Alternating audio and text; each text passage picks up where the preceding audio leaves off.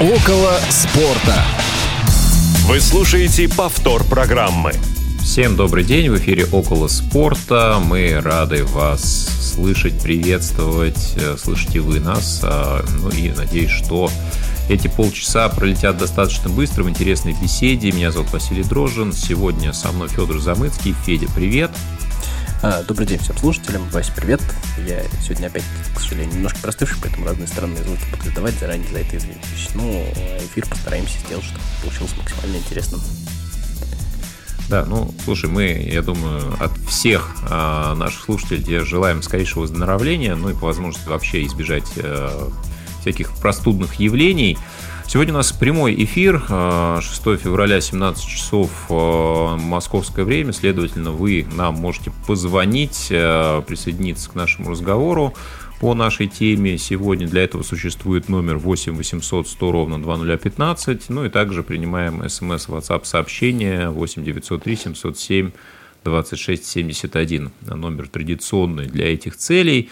Алишер Цвит обеспечивает наш эфир сегодня. Ну, а тема интересная, выбранная Федей. Это, ну, давайте назовем ее так, вечно вторые а, в спорте. Мы еще до эфира обсуждали, в каком контексте обсуждать э, эту историю. То ли это э, спортсмены, тренеры, функционеры-лузеры, то ли те, кто становился известными, добивался определенного статуса, но не брал, может быть, ключевых трофеев э, или считался вот э, достигшими э, практически последней ступеньки, но на нее не взобравшимися. Вот с этой точки зрения мы, наверное, все-таки поговорим именно о тех, кто высот достигал, но, может быть, не самых ярких, не самых значимых, и такие примеры сегодня постараемся привести.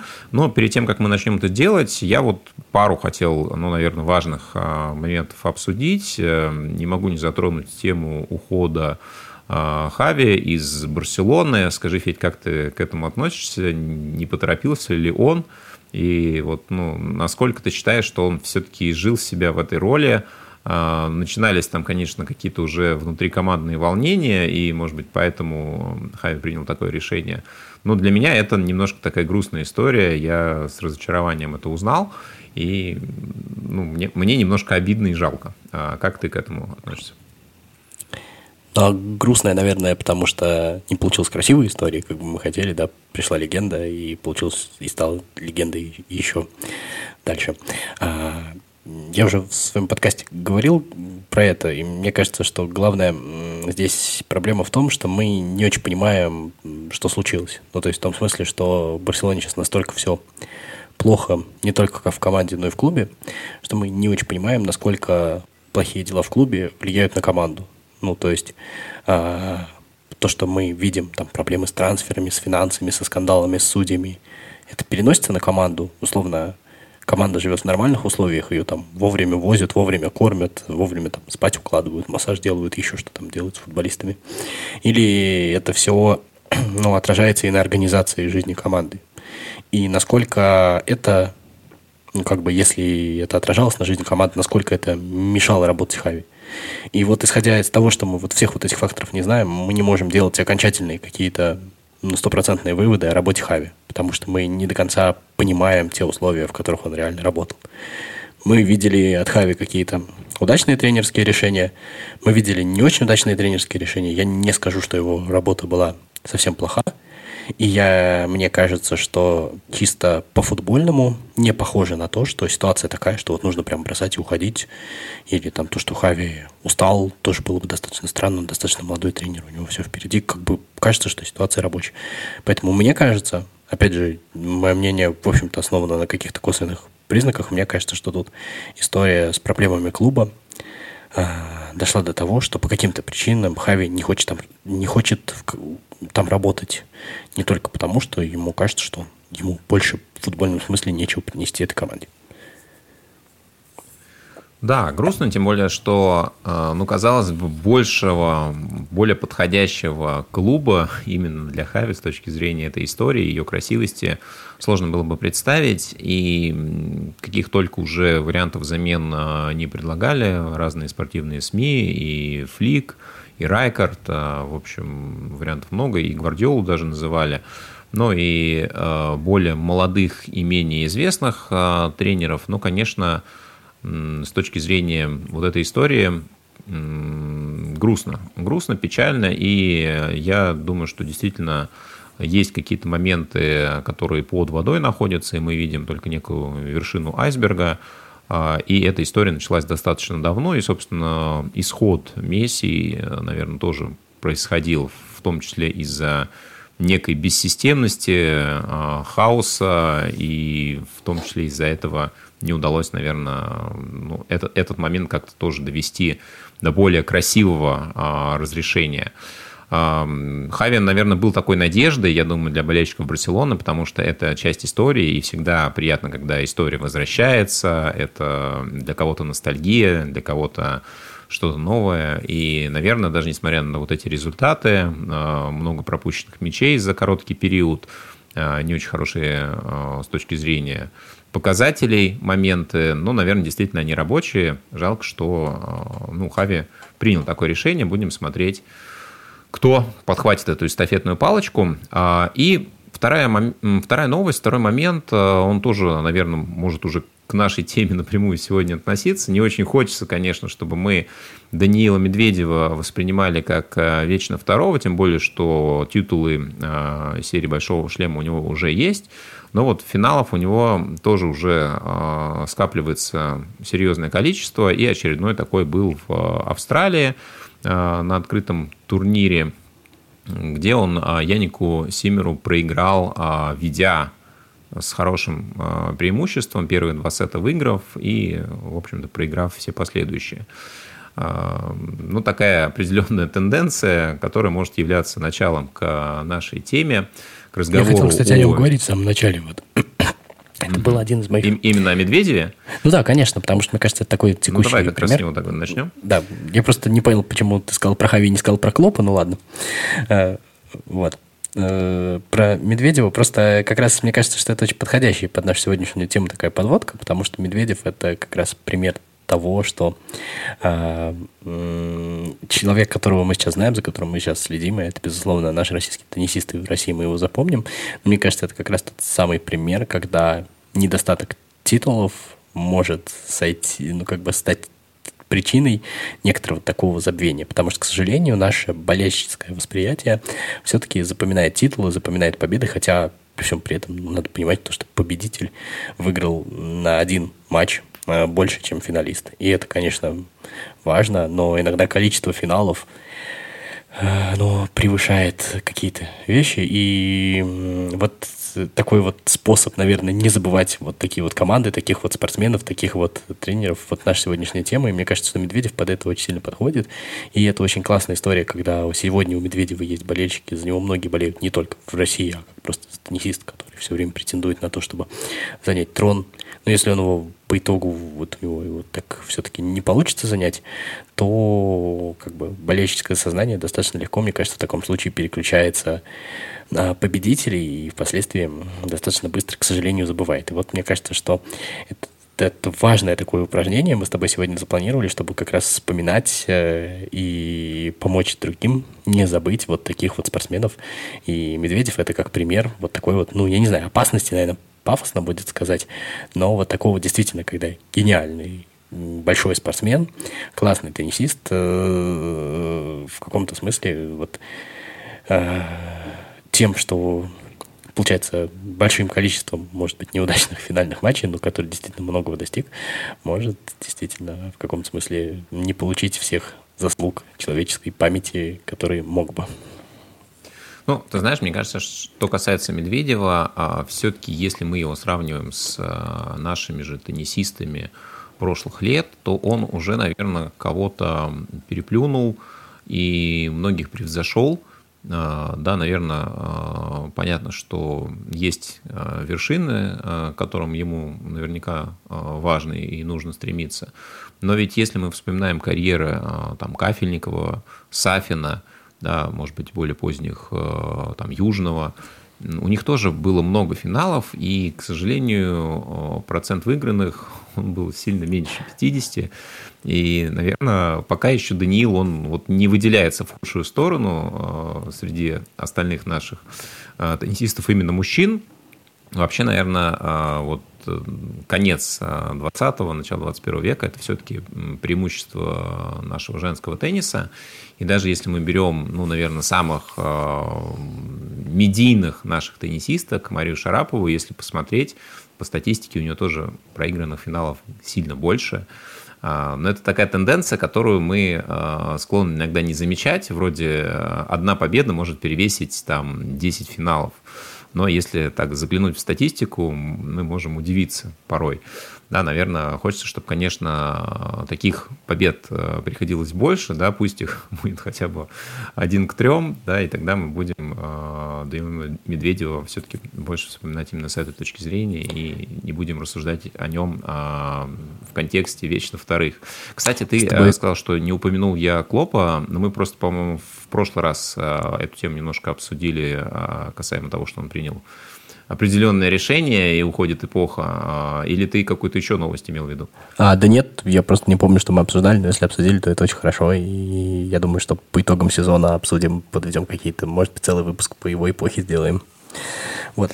Да, а, по поводу Медведева... Это отдельная история. Угу. Да, по поводу Медведева я с тобой согласен. Единственное, что, ну, как бы, когда сегодня, ну, чисто по-болельщики, да, смотришь на Данила Медведева, хочется, чтобы он все-таки запомнился чуть больше, чем Михаил Южный, при всем уважении. Но вот сегодня уже в памяти это такое нужно упражнение над собой сделать, чтобы его вспомнить.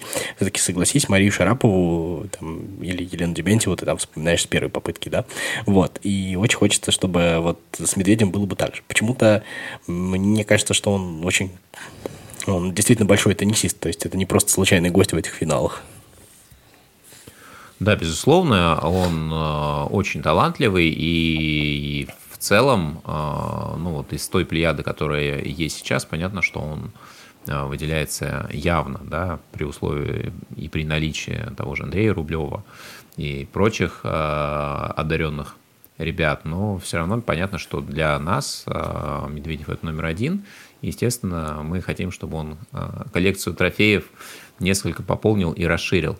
Ты знаешь, вот в целом говоря про вечно вторых, а, это ну, в большей степени применимо к таким индивидуальным видам спорта, да, к, к которым мы относим в том числе теннис. Да, это не знаю, там, бег на какие-то дистанции, плавание, а, там, различные виды единоборств, фехтование, и так далее и тому подобное, потому что здесь э, каждый отвечает за себя, и внутри команды а, человека, который является вечно вторым, ну, все-таки его сложно, сложнее выделить, да, это либо команда вечно вторая, и вот это можно ассоциировать и с ключевыми игроками, и с тренерами, ну, одного такого, я думаю, мы а, чуть позже назовем, но все-таки вот это больше характерно для индивидуальных а, видов спорта, но тем не менее, вот еще в одном командном я хочу а, про такую персону сказать, а, про свой любимый баскетбол, как же без него. А, и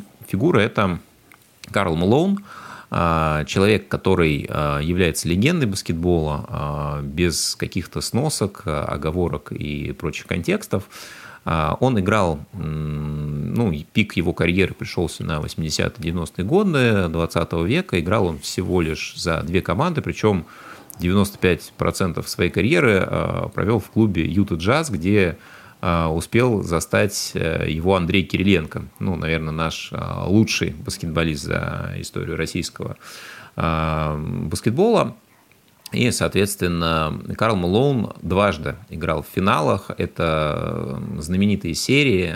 Те, кто смотрел баскетбол в конце 90-х годов, наверняка помнят э, противостояние Чикаго Буллс, Юта Джаз. И Карл Малоун действительно был вторым игроком в ассоциации после Майкла Джордана на тот момент. И казалось бы, что вот сейчас, э, после того, как э, Джордан уйдет, у Юта Джаз не будет никакого другого пути, как все-таки взять это чемпионство. А, ну, вроде как та единственная помеха, которая мешала, она ушла, ее больше нет. Но выяснилось, что, видимо, судьба э, не хотела это сделать. В следующем году, после того, как Джордан завершает свою карьеру, в Национальной баскетбольной ассоциации наступает локаут, игроки и ассоциация не смогли договориться по поводу контрактов, сезон был укороченный, предсезонная подготовка вся была ну, такая скомканная, и в этом укороченном сезоне Юта Джаз не показала хорошего результата, а Карл Мэлоун и второй лидер Джон Стоктон все-таки были достаточно возрастными игроками к тому моменту.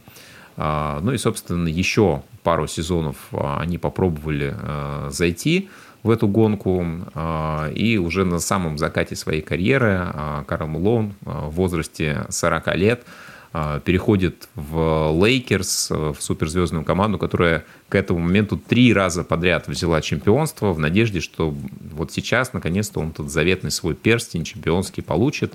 Но вот в том году тоже не случилось. И вот как не бился Карл, как не старался в одной команде 19 сезонов – а, в другой достичь э, этого результата, у него это не получилось, и, наверное, заслуженно среди тех, кто никогда не был чемпионом, но при этом является выдающимся баскетболистом, он находится на третьем месте в списке снайперов, э, то есть набравших э, большее количество очков за всю историю, за свою карьеру.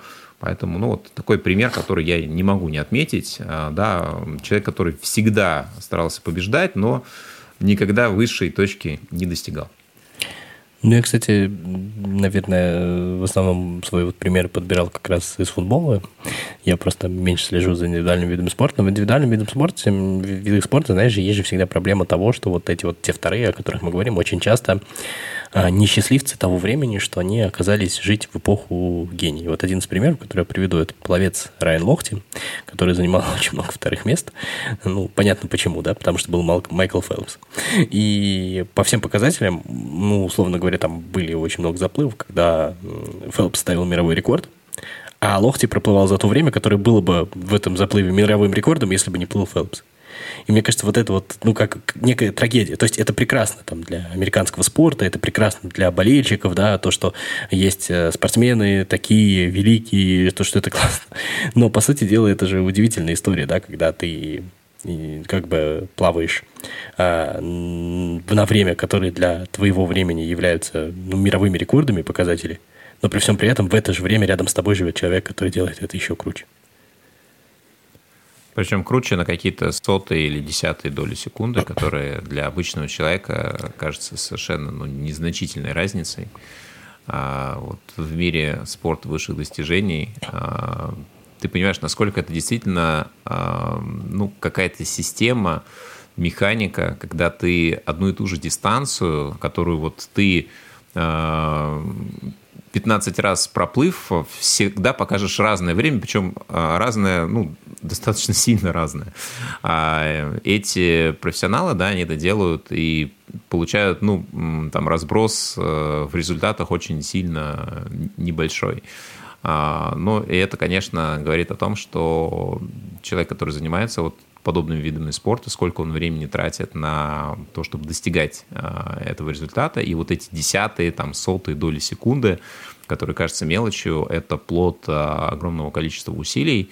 А, ну, собственно, это во многих видах спорта прослеживается. И еще один пример, который я хочу привести, он тоже из, наверное, моего детства, юности, когда я следил за Формулой-1, и когда, в общем-то, эпоха Хакинин. Михаэля Шумахера была в самом зените. Да, был, конечно, человек, которого можно было бы назвать э, вечно вторым или вечным соперником, если бы не два чемпионских титула подряд, Мика Хакинин, да, и, ну, у меня язык не повернется это сделать, но у Михаила Шумахера всегда были а, вторые партнеры. Как известно, в гонках Формулы-1 в каждой команде есть два пилота, и чаще всего они делятся на лидера и э, второго пилота, ну, исходя из тех результатов, которые гонщики показывают.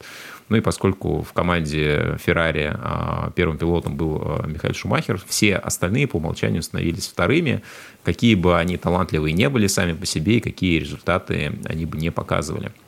И вот об этих гонщиках я хотел бы буквально два слова сказать потому что некоторые из них действительно были феноменальны по своему по своему таланту, по своей квалификации. Ну, наверное, наиболее ранний и известный партнер – это Эдди Ирвайн, ирландский британский гонщик, который в сезоне 99 мог даже претендовать на чемпионство, когда травму Шумахер получил, и как раз Ирвайн соревновался с Хакинином, до конца сезона. А, и когда Шумахер вернулся, он был вынужден подыгрывать а, Ирвайну, потому что у того шансы на победу были сильно выше. Но, к сожалению, тогда а, Феррари не смогли довести до конца эту чемпионскую гонку, до победного результата. А сменщиком Ирвайна стал Рубенс Баррикелло, бразилец, тоже многим известный, имеющий в нашей стране большое количество поклонников до сих пор. Э, в целом тоже он поднимался на подиумы, но никогда не становился, естественно, чемпионом, потому что его основная задача была подносить снаряды Шумахеру, и его сменил, в свою очередь, еще один бразилец, Филиппе Масса, который уже после ухода Шумахера мог претендовать на чемпионство, но так его и не достиг. И вот эти все три гонщика, а, хоть и являлись достаточно самостоятельными, классными пилотами, но ни разу они не достигли а, результата высокого, потому что являлись действительно вторыми прямом смысле этого слова, подносчиками снарядов, ассистентами, оруженосцами, можно их как угодно называть. Но и вот с этой ролью они в конце концов смирились и в истории остались именно как а, вторыми пилотами, хотя ну, для любого Э, болельщика, естественно, это пилот высочайшего класса первого уровня. А, что тут можно еще сказать? Я вот сейчас еще подумал, что масса же вообще проклятие в этом смысле, оно большое. Я вспомнил, что э, помнишь, когда ему прилетела рессора э, в голову, вот эта вот его знаменитая травма. И эта рессора была же, если я не ошибаюсь, от машины Фернандо Алонсо, то есть от машины пилота своей же команды еще добавок. То есть у него это вот какая-то очень такая книжная история, прям трагедия-трагедия. Да, безусловно. Ну, ты знаешь, э, я думаю, что мы еще поговорим, наверное, про неудачников в мире спорта, потому что здесь историй тоже очень много. И таких ситуаций, которые вроде бы даже нарочно сложно придумать э, в жизни, в мире и в спортивном мире встречается очень много, и какие-то из них мы, я думаю, в свое время проиллюстрируем. А, ну что, я думаю, можем к каким-то футбольным примерам да, мне перейти, много, тем более, давай что их много. Как-то обзорно их проскочим. Давай наверное, сначала про э, тренеров, э, про команды.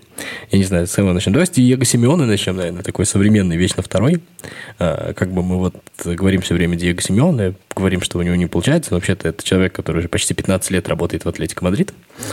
Самый высокооплачиваемый тренер в мире, кстати говоря. Интересно, э, влияет ли это на его мироощущение. Вот. Ну, иногда и... у него получается все-таки справедливости Да. И это человек, который два раза играл в финале Лиги Чемпионов. Один раз, э, оба раза с мадридским Реалом. Один раз, конечно, получилось э, практически однозначно. Но один матч он находился в 2014 году в нескольких секундах от того, чтобы стать победителем Лиги Чемпионов. Хотя, нет, подожди Однозначно. Значит, э, матч, в котором он находился в нескольких секундах от того, чтобы победить в Лиге Чемпионов, Серхио Рамос сравнял вот прям на 94-й минуте за несколько секунд до финального свистка. И потом Реал э, забил три гола уже в дополнительное время. То есть вот мы все вспоминаем про 10 чемпионств Реала, да, э, в Лиге чемпионов там за последние годы огромное количество их было. Но при всем при этом был Атлетика, который сыграл там два раза в финале. Один раз вот он вылетел вот так, а второй раз он проиграл тому же Реалу в серии пенальти. Ну, то есть, наверное, сложно сказать то, что команда, которая проигрывает в серии пенальти, которая проигрывает за несколько секунд до финального свистка, ну, настолько ли она меньше заслуживала этой победы, чтобы прям вот из двух раз ни разу не выиграть. Это, мне кажется, достаточно уникальный случай. И получается, что команда Диего Симеона всегда была близко к трофею Лиги Чемпионов. А, она брала чемпионат Испании, она выигрывала Кубок Испании, но вот здесь вот не срослось. И, наверное, сложно сказать то, что, ну, как бы мы вот, знаешь, с таким э, высоколобые такие аналитики, рассуждаем, чего не хватило, говорим, как, приводим какие-то аргументы, но, по сути дела, это, наверное, какой-то набор, в том числе и случайностей, то есть в том числе и рандом. Можно, конечно, что-то искать, но получается, что вот такие вот в том числе случайные вещи, какие-то несколько касаний, несколько эпизодов решают, э, наверное, историческое позиционирование, роль вот тренера в истории. И мне кажется, Диего Семенов в каком-то смысле пока вот жертва вот таких вот обстоятельств. А, согласен. Ну, давай, наверное, и еще один пример приведем а, как раз э, того человека, который явился поводом для этой темы, потому что он тоже играл а, в финалах Лиги Чемпионов. Это просто очень красивая история, да? Не только, не только с Реалом, по-моему, с Баварией, да, как раз очень близки были эти финалы. Он два финала подряд, подряд играл. Шли. Да, да два финала, один с Баварией, один с Реалом. 2001. Угу. Да.